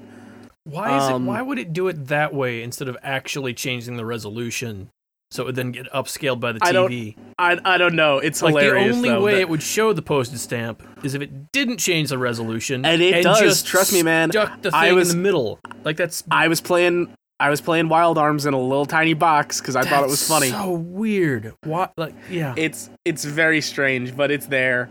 Um, in other baffling decisions, why is Wild Arms and Wild Arms three there, but not Wild Arms two? Why would you do this to me, Sony? Why would you do this to me? Mm-hmm. I, uh, I don't. I, I wonder why those choices get made because, like the the Sonic's Ultimate Genesis collection that came out for the P S three, three sixty. Or sorry, sorry, the Mega Genesis or Sega Genesis. Spit I always out. mix up the fucking names. Whatever. The collection on the Sega Genesis one, um, they had Phantasy Star two, three, and four, but not one. I, I don't know. Um, I mean, honestly, I think like I, I bet you that game pops up at some point. It's probably like a weird degree of work they're doing to it. Mm. Um, the other thing I wanted to point out, like all the P S two games that are on there right now are the ones they had already made like updated P S four versions for. Um, same goes for a lot of those P S three games that are direct download. Like, mm. they're not dumping ROMs. They're putting modern ports of these games, which makes me think, yeah, one, they said P S P titles, and there really are none right now. Which, I, I mean, it, it's clear there's gonna, there's going to be more stuff coming to this. But it looks yeah. like they're curating and doing work to the stuff they're putting up, which I do appreciate. Um, yeah. a, th- a thing that bothers me from, like, a historical standpoint is in the facts on P S N... all of these games are listed as like came out in twenty twenty-two. Like okay. because it's that's when this port came out. Yeah. I like put put the original info. Like, we want the historic, like, you you can have it like this port was released whenever, but also put, like, you know, originally released in nineteen ninety whatever. Mm. Um, I, like, just from a preservationist standpoint, I think it's important to have that. And I hope they listen to other people who are saying the same thing and eventually do that sort of stuff. Um, I mean, like I said, right now it's kind of slim pickings, but we've been so down this year that, like, I am playing some old stuff that it's nice to have a convenient place to to play, and it's nice to have trophy lists for. Like, I'm trying to get all the trophies in Wild Arms right now because it's neat that Wild Arms has a platinum trophy. Mm. Um, that is really fucking cool. It.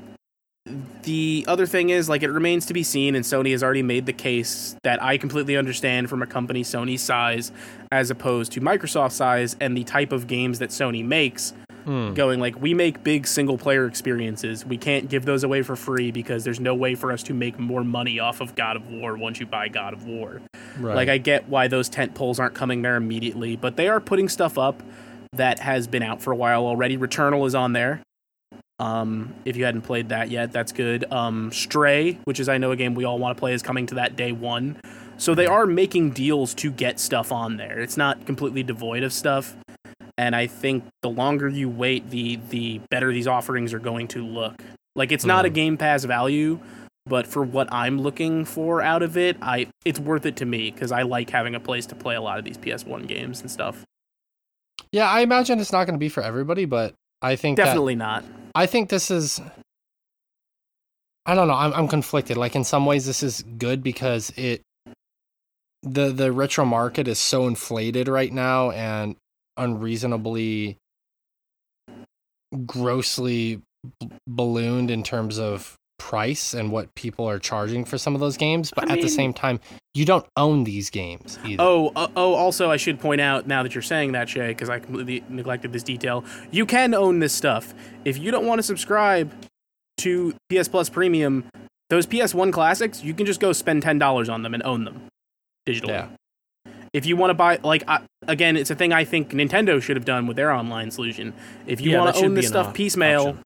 You are given the option, and it seems weird to, like, pat someone on the back for giving you another way to spend money, but I do think it's nice to go, well, I don't really want to spend seventeen dollars a month on this service, but I really want to play Ape Escape now that it's available on my P S five, and I could just go, I'm going to spend nine ninety-nine on that. Hmm. Yeah. Like, I'm curious, end of life, what that's going to look like on the Switch. Like, what they're going yeah. to do with all those ports that they've made. I mean, um, my hope is that that service continues to exist. It almost definitely will on their new, their next platform. But will the stuff that's already there just be there? Just move over to the, the next platform, or, or, or what? The, exactly, because that's, if it's one of those things where they just kind of disappear or something weird, it, that that's going to kind of suck. So that would suck. Yeah. Yeah. Hmm. But yeah, yeah, not a lot currently, but they're they're working on it, and I think the stuff they got out day one is a lot of stuff I wanted to play again, so it's it's cool. It's fun times. Go play Jumping Flash. Go play Ape Escape. Go play Wild Arms. Jumping Flash is fun. It is. It's true. Been telling people for years, man. That game's good. Ape Escape is a very gettable platinum, everyone. There you go. Um... Well, cool. Uh, let's talk about Neon White for a little bit, because uh, Josh yeah. has been sitting here patiently listening to us talk about games. It's his time to shine. Oh, yeah, yeah. Um, this is another one I've been waiting for, for I guess only about a year. They didn't really announce this too far ahead of time, or if they had, it hadn't really caught on until... Last we were year. Definitely streaming whenever this got announced, Josh. I remember yes. distinctly us being like, I want to go to there. Exactly. Um, Neon White is an first-person platformer sort of in the speedrunning vein, which there, there, there are a slash few of. Slash visual novel. Sla- yeah, slash visual novel. They do more. Slash very horny visual novel. Yes. Yes. Like, this is kind of. Uh, Mirror's Edge kind of came and went, and there was a, you know, small, we're going to make first-person platformer type scene, mostly on the P C. Mm. Right. Out of that. a, a lot of which are based on moving ridiculously flat, fast and rocket jumping and other sort of, you know, P C standard type movement options. Um, this is kind of re-examining that formula and making it sexier. No. Yeah, much sexier. It's, they kind of streamlined a lot of it, but also added flexibility to these systems, kind of making parts of it into a puzzle. Like, okay, I mean, it was. And they added cards, which we all love. Yes, yeah. The I do the, like me a card. Mm-hmm. The the card system in this game is really cool. Um, basically, in the level, there will be different cards for different weapons you can pick up. Mm. That have a, a set amount of ammo to them, so you can like use them for their regular just shooting function, um, for killing enemies, because you are running through these levels, uh, killing all the demons along the way and getting to the exit is kind of the the goal for all the levels you're in, other than like they have a few that are slightly different, uh, like, you know, end of mission boss level type things, um, but mostly that's what you're doing.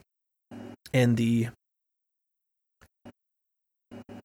interesting thing about those cards is like you'll pick up a pistol that kind of, you know, shoots fairly accurately, slowly, doesn't do a ton of damage. You can just, you know, shoot um, until you run out of ammo, and you'll just, you know, it'll be gone. And or all the cards have a discard ability where if you just choose to discard the card that you've got, um, you'll you'll do something different, like the pistol being a double jump, so you can jump again in the air. Um, mm. You'll get a rocket launcher, which is a rocket launcher like always, which will also let you rocket jump with the primary fire, like like you'd assume you could. Uh, but with a discard ability where if you throw the weapon away, you've now got like a hook shot, um, kind of built into the same card, which you can only use the one time because you're discarding it. Um, so much of the level is kind of figuring out, a lot of times your first time through, optimal pathing. Well, yeah, that for the, you know, speedrun, speedrun part of it. But some of these levels are hard just to get through your first time through, because just the, the tools you're given have to be used in fairly specific ways to even get to the end. Um, because the um, card system in there will hmm. only let you have two weapons at a time. So, like, if you pick up a third one, it will discard whichever weapon you're not currently using. So it can be a matter of using the tools they give you in a way that'll actually even let you get through a level sometimes. Um, and then optimizing from there is kind of its own challenge. Um, it it is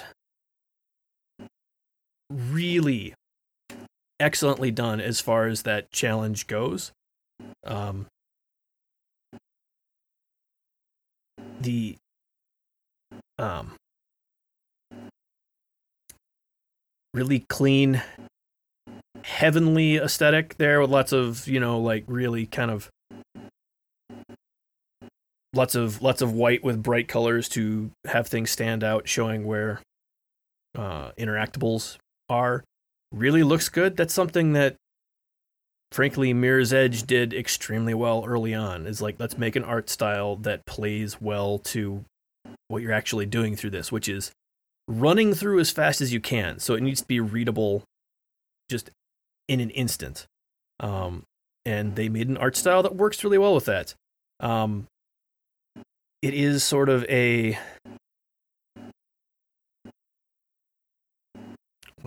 What, what's the way to put this? Like, like, like, like Rich was saying, kind of visual novel, horny visual novel, which very horny. I don't, I don't see a reason to make that distinction. You said visual novel, um, yeah, but uh, those things are mutually exclusive. Yes. Um,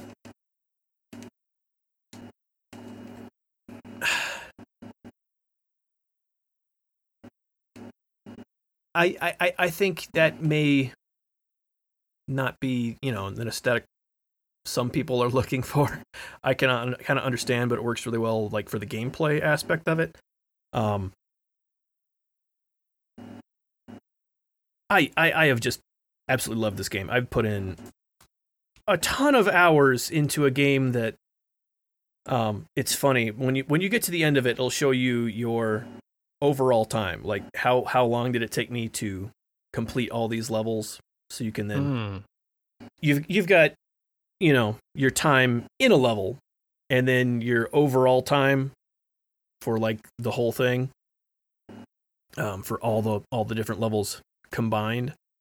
Um, mm. And it, it ends up being like almost nothing by the time you actually go through it. But I've put in like, it was like almost thirty hours currently for a game that, if you were just running through it, is nowhere near that amount of time, which I like. Um, and they, they, as you go through each level, you kind of, they have it broken up kind of like, a, a lot of the aesthetic in this game looks kind of like early two thousands type aesthetic that kind of sort of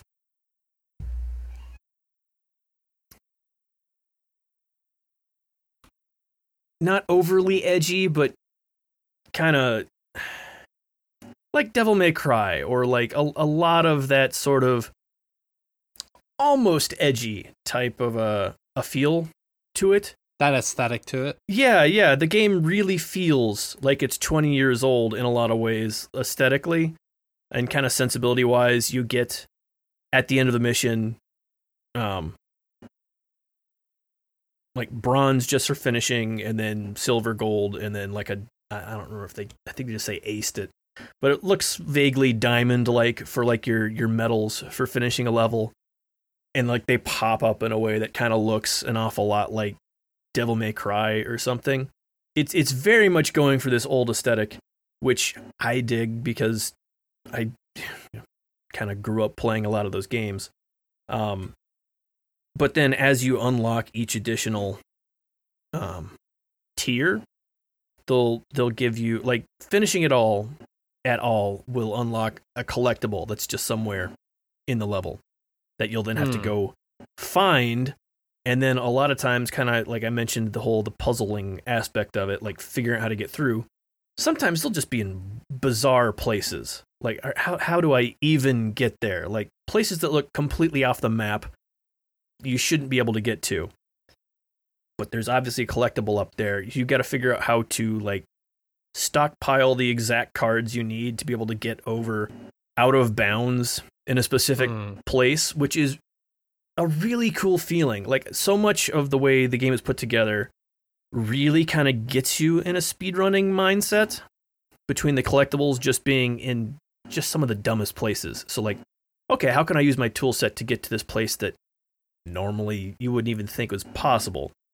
Uh, to then, um, not all the levels, but a lot of them will have, like, once you get the gold medal, if you want to get the ace one, it will have like a little icon that will pop up somewhere in the level that'll show you there's there's there's a shortcut or, or something over this direction that you might want to look at. Maybe maybe you could change your pathing if you looked in this just direction. Point you in the right direction. Yeah. yeah. Um, just to kind of get you in the mindset of rethinking how you'll get through something, which is something I think a lot of games in this genre that I've, that I've seen so far gloss over. They just assume that They're like, eh, figure it out. Well, yeah, like they figure, like anyone who's into this genre will already be doing that.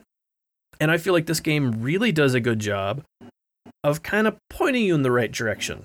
If that's helping not, your brain get there, yes, if you're not inclined if, if to do so already. If you're not already someone who's into speedrunning or breaking games in a way that, like, I, I've, I've talked about and this several times before. It could change the way before. you think. Yeah, yeah, yeah. yeah. Like, like I, I try to break almost everything I play just because of, you know, how long I've played games and, you know, just kind of the way yeah. I think about them. But it's it's really That's why people don't like they're... playing video games with us. We're not fun at parties. Exactly, exactly. But I, I do like that they're kind of, the levels are built in a way that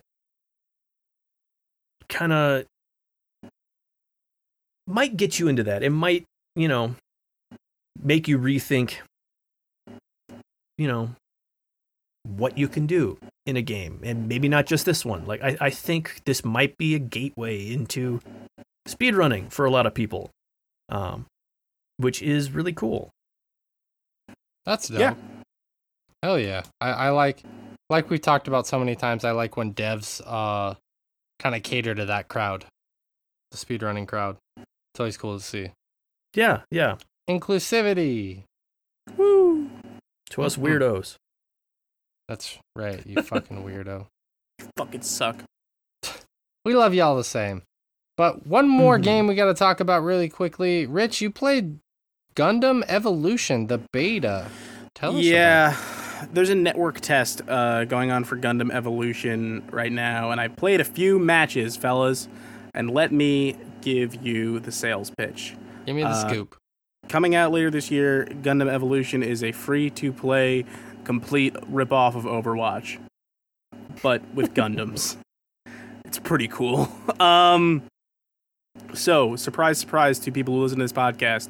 I really like Gundam uh, quite a bit. So this is a hero shooter in the style of Overwatch, point capture and all that, six on six, uh, where your heroes are well-known mobile suits from across Gundam franchises. Hmm.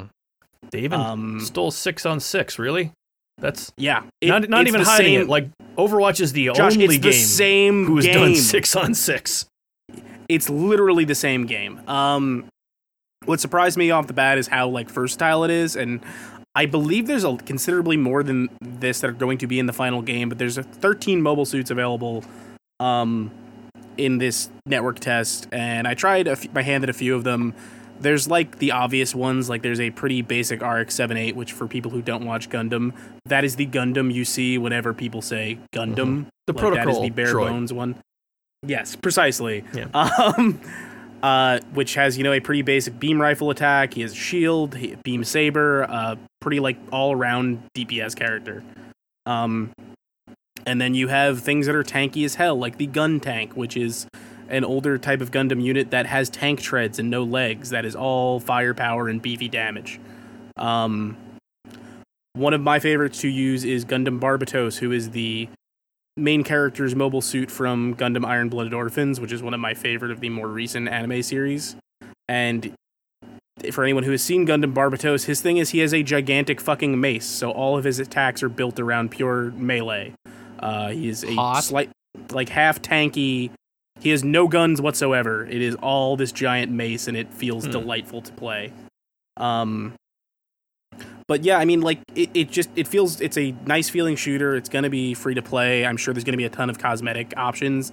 Even looking through the stuff they're showing off in the network test, there's clearly a ton of cosmetic stuff. Um, but it, I'm surprised at how much it just feels like Overwatch. Uh, a possibly key difference from Overwatch is you can down enemies in this, uh, and it's a very hmm. brief window. What I mean is basically the way they justify it in the lore is because you're obviously piloting mobile suits, is your mobile suit gets disabled before it gets destroyed. Um, so once you're disabled, you can't move, and the enemy kind of needs to get a good few shots on, in on you to finish you off, and your health's also ticking down overall. Mm. But if your team can clear the enemy out of the way, they can res you. Okay. Um, which... And on top of that, there's a few... I didn't play too much with it, but I, it might end up being kind of the thing I feel comfortable with. Uh, I played a little bit as the Turn A Gundam, who is one of the healing classes in this network test. He has a very Overwatch sort of healing ability feel. Basically, he has a group heal he can drop in an area, um, and then has a long-range beam rifle that can chip away some pretty good damage. So, much like a thing I applauded Overwatch for back in the day, Uh, they have healers that feel like they can actually hurt enemies too, which is nice. Yeah. Mm. Okay. Yeah, I'm like zero percent interested in this, but I'm glad you're enjoying yourself. I'm having fun, um, and if you are looking for something that feels like Overwatch, but you can feel less icky about playing, uh, maybe it's worth keeping an eye on. I think, yeah, yeah, that's cool for those who, you know, maybe quit playing Blizzard, um... Activision games, and we're like, I I need to scratch that itch. I think that's cool. But yeah, it is one hundred percent that. It is an ability-based hero shooter, but the heroes are mobile suits. It has units have ults like in Overwatch. The A I is like, look up an image of some of the A I floating around in the videos people are taking. It is the Overwatch H U D. It is so shameless in what it's doing, and I don't think it sh- should feel ashamed of it. Like, they've taken a hero shooter uh, genre that works and just applying the Bandai Namco property of Gundam to it, and I think it's pretty cool. Oh, I kind of yeah. like the idea, frankly, because the few games we've seen do anything like this have really only kind of taken the idea of heroes should feel slightly different and then done completely different things with them, with like Valorant being, oh, this is just a tactical shooter, and Apex being, this is just a battle royale. But also, the mo- the movement feels phenomenal because you were talking about a game where you're playing as mobile suit Gundams, or not, they're not even all Gundams. Like, you could play as a Zaku, you could play as a normal mobile suit. Because they are these fighting robots, like, everyone has a jetpack. Mm-hmm. uh, so everyone has, like, a glide on their jump with a booster. Everybody feels super smooth when they're boosting and running. Um, what shakes it up a little bit, which is nice, is depending on the kind of unit you are, some have, like, a longer stamina bar for sprinting and boosting. Like, okay. Barbatos has no ranged weapon, but he has like four bars of stamina, whereas a ranged unit typically has like two. Hmm. And it's like a clearly purposeful design. Like, all his weapons yeah. are short range weapons, so he needs to boost and get in there quick and hit and get out. Okay. That's kind of cool. Yeah. It's cool there's a lot of variation in there going on. Yeah, and uh, I like I said, thirteen in this network test alone, and I believe there's supposed to be at least like eighteen in the final game. Okay. And I'm sure they will add more units as time goes on. There's nothing but robots to mine. Oh yeah, you gotta sell series. models. They, they're gonna keep selling them to me, and I'm gonna keep stacking them in the corner and having no time to build them. mm. Hell yeah. Well, cool. Thanks for detailing that um that uh, beta to us. It's good that, you know, get that information out there in some ways. Yeah, it's it's a it's a fun time. Cool. Well, uh, that's it for the game talk. Like I said, we're gonna keep it pretty simple and easy. Um, we're gonna go on our second and last commercial break. What Stick around. We'll be back with the polls and the Patreon shout out. So don't go. That already anywhere. happened.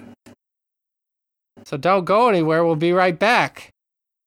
Don't trust his lies. I'm, sc- I'm scared. He's lying to you. Psst, Shay. Shay, you there? Yeah, what's up? I don't know if Josh can hear us. I hacked into his edit of the podcast so we could plug the other shows. Quick, we got, you got you got to tell me what kind of new shows we have on the horizon. What's going on? What's in the feed? Okay, so it was like I was saying to my friend the other day, that freedom isn't free, bitch. That's a reference for no one, but that is hilarious. But that's not why I'm here. That's not why I'm here. I'm here to tell you about new episodes of Evoking the Sublime. Oh, oh, yeah, yeah, yeah. It's that podcast that I recently got three new episodes up on. Yeah. Thanks for pitching that, man. Thanks for plugging that. No, I am legally obligated to. Well, I heard you got some episodes up on uh, Jumping at the Bits. Yeah, that's true. Uh, we got a new one up on Kirby where we talk about all about his history, his first two games in depth, and his just general facts about him overall. Oh, oh shit! Here comes Josh. Uh, Josh, we were just we were just telling the people about uh, Chomping After Dark and nothing else, like you requested. Maybe maybe you could tell them a little bit about that. Chomping After Dark. Yeah, yeah you, you remember that? In, yeah, you know that one. While I'm editing, how, how did you get here? It's not important. The point is, Chomping After Dark is a show where we spoil video games and sometimes movies. I heard we do comic books occasionally and T V shows, too. Yeah, yeah, that's true. Occasionally we do do those things. Yeah, and you said doo-doo. I did say doo-doo. It's funny because it comes from your butt. That's right. Um, well, anyways, Josh, we'll let you get back to editing. Sorry about interrupting you. How did they even get into this edit?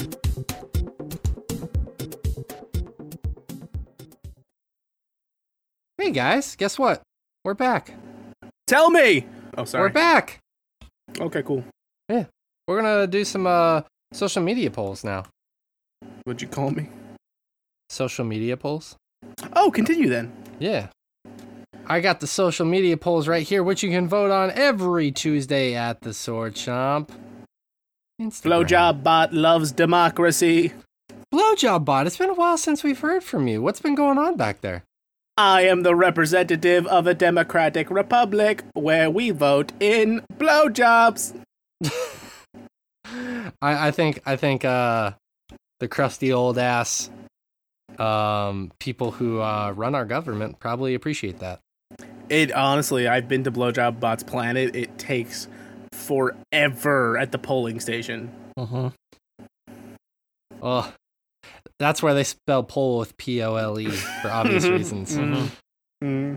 Yes. Also, I guess Blowjob Bot's an alien um, robot. I, I'm making up his backstory on the fly, so it's hard for me to keep track of. Well, I mean, yeah. He's giving you that information through garbling balls, or I should say gargling, not garbling. Garbled speech and gargling balls would probably be the best way to say yeah. that.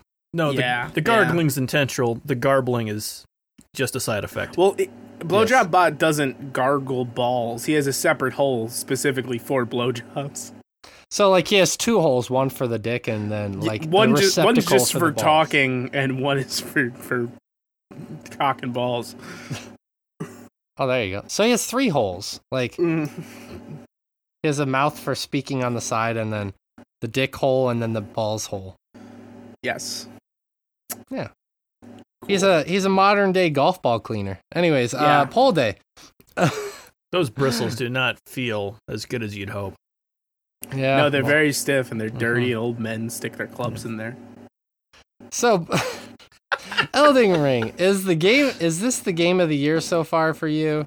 Um, I was surprised. fifty-one percent of people said definitely, and forty-three or sorry, forty-nine percent of people. I don't know where I pulled, pulled forty-three from. Uh, forty-nine percent of people said not quite. forty-three. Um, yeah. I think that's like a, a reasonable number because even and I, earlier in the show I was talking about how much I love Elden Ring. I still don't know if it's going to be my game of the year. I can tell you without a doubt it's going to be top three. Mm. But I don't know if it's gonna like I've had some interesting surprises this year uh, in terms of like games I wouldn't have played on a um, busier year. Right. Yeah, absolutely. Um, yeah, I'm not surprised to see, I, I I'm surprised to see it not higher, but you know. Sure. Yeah. To, yeah.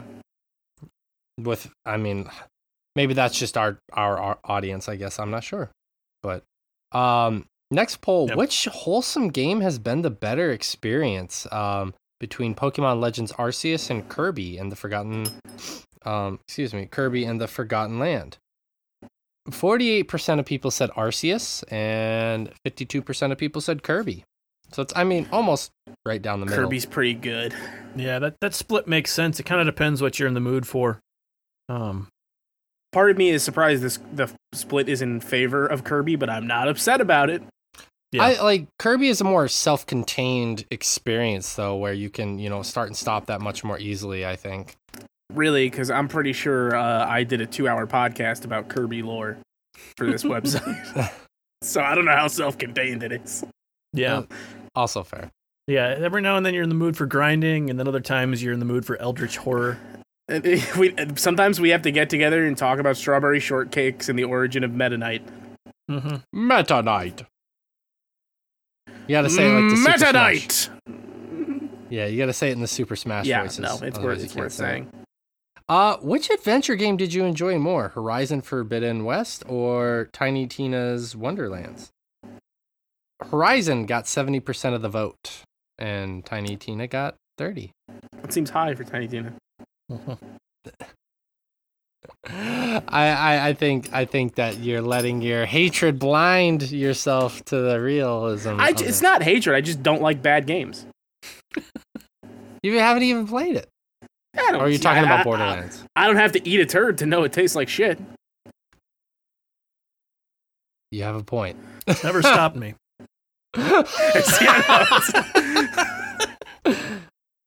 You know, knowledge is power. And power is powerful. The more you know. Mm-hmm. Yeah. Ding, ding, dun, ding, dun, ding. Dun. Oh. um, which martial arts game did you have more fun with? Sifu or Trek to Yomi? Which one do you guys think won? I It was Sifu for me. I don't know what way it swung for this vote. I think... Hmm. I don't know. I, I kind of think Trek to Yomi might have a slight edge from being on Game Pass is kind of my only my only thought. The only reason that would be higher, but I think as far as like which one's actually better, I think Sifu. But well, good news for you guys. Most of our target audience agreed with you. Sifu got a whopping seventy-one percent. Okay. As to cool. thinking it was the more enjoyable game. It's uh, Trek to Yomi, good. Yeah. twenty-nine percent. I, I need to get back to Sifu. I never I finished it. Me either. I really need to get back to that. That, that was because that, that was the a... beginning of when all the games came out for... The, yeah, you know, that busy. Now there's time, March. so now yeah. might be the time. They've also added a ton of quality of life stuff to that game since mm. launch, is my understanding. So I'd like to see uh, what changes they made. Mm. That's yeah, true. Yeah. Speaking of changes, guys, we got we got to play some more Into the Breach. Yeah, we. I was mm-hmm. so excited when I messaged you guys about that last night when I saw that ranking. I was like, oh, everyone's gonna be so excited. Yeah, absolutely. And then the morning came. That. Yeah. Yeah. We don't talk about the morning. Yeah. Let's not talk about that. No, legally, yeah. you can't talk about that anymore. It's... We're not. We, we'll go to jail. Hot. Um. Well, that, I mean, like, granted, it's kind of a shorter poll week, to be honest with you, just because, um, you know, we want we wanted to keep it relaxed this week. We had Because our last a... podcast was eight hours. Yeah. Mm-hmm. Yeah. Thank you again, Josh, for editing that. Um, oh, holy crap. Yeah. So that if you guys didn't hear that, part podcast, of me's worried that deta- I missed something because there was just so much to sift through in there. Yeah. Nah, it's okay. Uh, we detailed all of the not E three announcements up until that time. It's very detailed. So you can head over there, check it out. We ran through almost every conceivable thing we could. So imagine how long it'll take when E three's back. Um, In some ways, that's kind of encouraging and exciting. So I don't. Uh, in terms of like sheer conference density, I actually don't think it'll change at all. Probably not. But it'll uh, be I the mean, same. Yeah. yeah. Okay. Well, let, uh, let's do the thing that we do at the end of every month, uh, which is shower kiss and praise um, our patrons with thanks and love for donating their money and their time to supporting Sword Chomp and all its endeavors. So I want to say thank you to Josh, a k a. Sandwich, Bernadette, Matthew, Cy, Beefy Gamers, Bebop, Josh L, Justin, Paul, The Zalby, Tani, Amber, and Fletch. I want to say a special thank you to each and every one of you for, um, you know, being a part of the patron, donating your hard-earned money to us, and allowing us to continue to make the content that we feel represents us and the content that we want to put out there for you. So seriously, thank you, thank you very, very much. Yeah. Yeah. Thank you for keeping the power on here. And Blowjob Bot thanks you with a gift of inorganic fellatio. Yes. Thank you, Blowjob Bot. With your money, Budget- you're keeping Blowjob Bot's power on.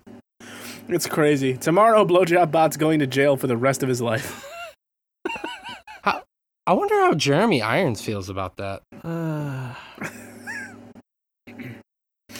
well, you know, blokes, I, I, Jeremy Irons, am, it's becoming more difficult to be Jeremy Irons. Do you do you remember when I was Alfred?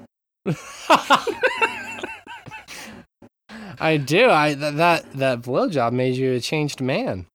I was in a movie with Ezra Miller, who's an insane person. Actually, kind of true. How was that experience? I'm going to play one of the children Ezra Miller kidnaps in the biopic about Ezra Miller. I wonder how that's gonna work. Aging technology uh, and C G I. C G I! Yeah. C G I is amazing these days.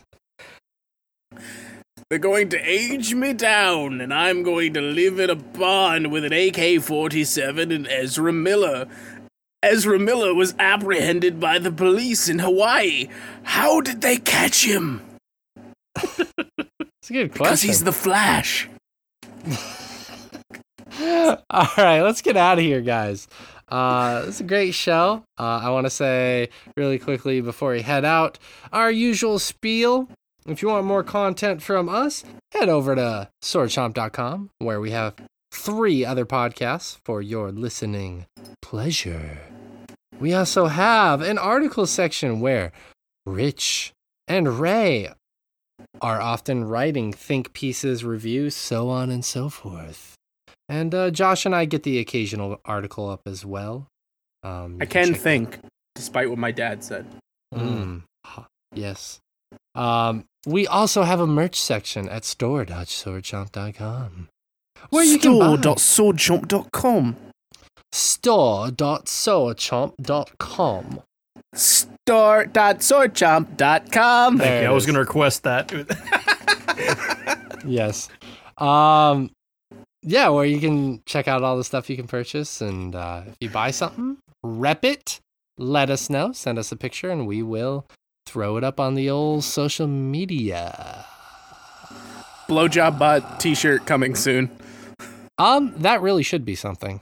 That, no should, that, should, that should be something. Absolutely. Um, and last but not least, if you want to support us and be rewarded for your support, head over to patreon dot com slash sword chomp. Lots of deals, lots of tiers. T I E R S, not T E A R S. We got uh, plenty of those. Like too. To always make sure we specify that. Very important. Um, as far as Blowjob Bot is concerned, he does not accept tiers. Yeah, um, yeah. He, anyway, run, he, he runs he's like he's like that children's shampoo. L'Oreal. Just you for know kids. That doesn't stand for no more tears. It's no more tears. Mm-hmm. That's true. Because it, you're it's yeah, not yeah. Like it's one point oh had some. It's a split issues. End. No, it's a split end thing. Everybody always I thinks hate it's when no a kid comes tears. Up and just tears my hair. It's the worst. It's it's about split ends. Everybody thinks it's no more tears. That's not what it is. Oh, I thought yeah, we were well, still talking about Blowjob Bot, because that was a major yeah, issue a, with the beta. That was a big problem with the beta model. We fixed Eli Manning, too. He's not just killing homeless people in the middle of the night anymore.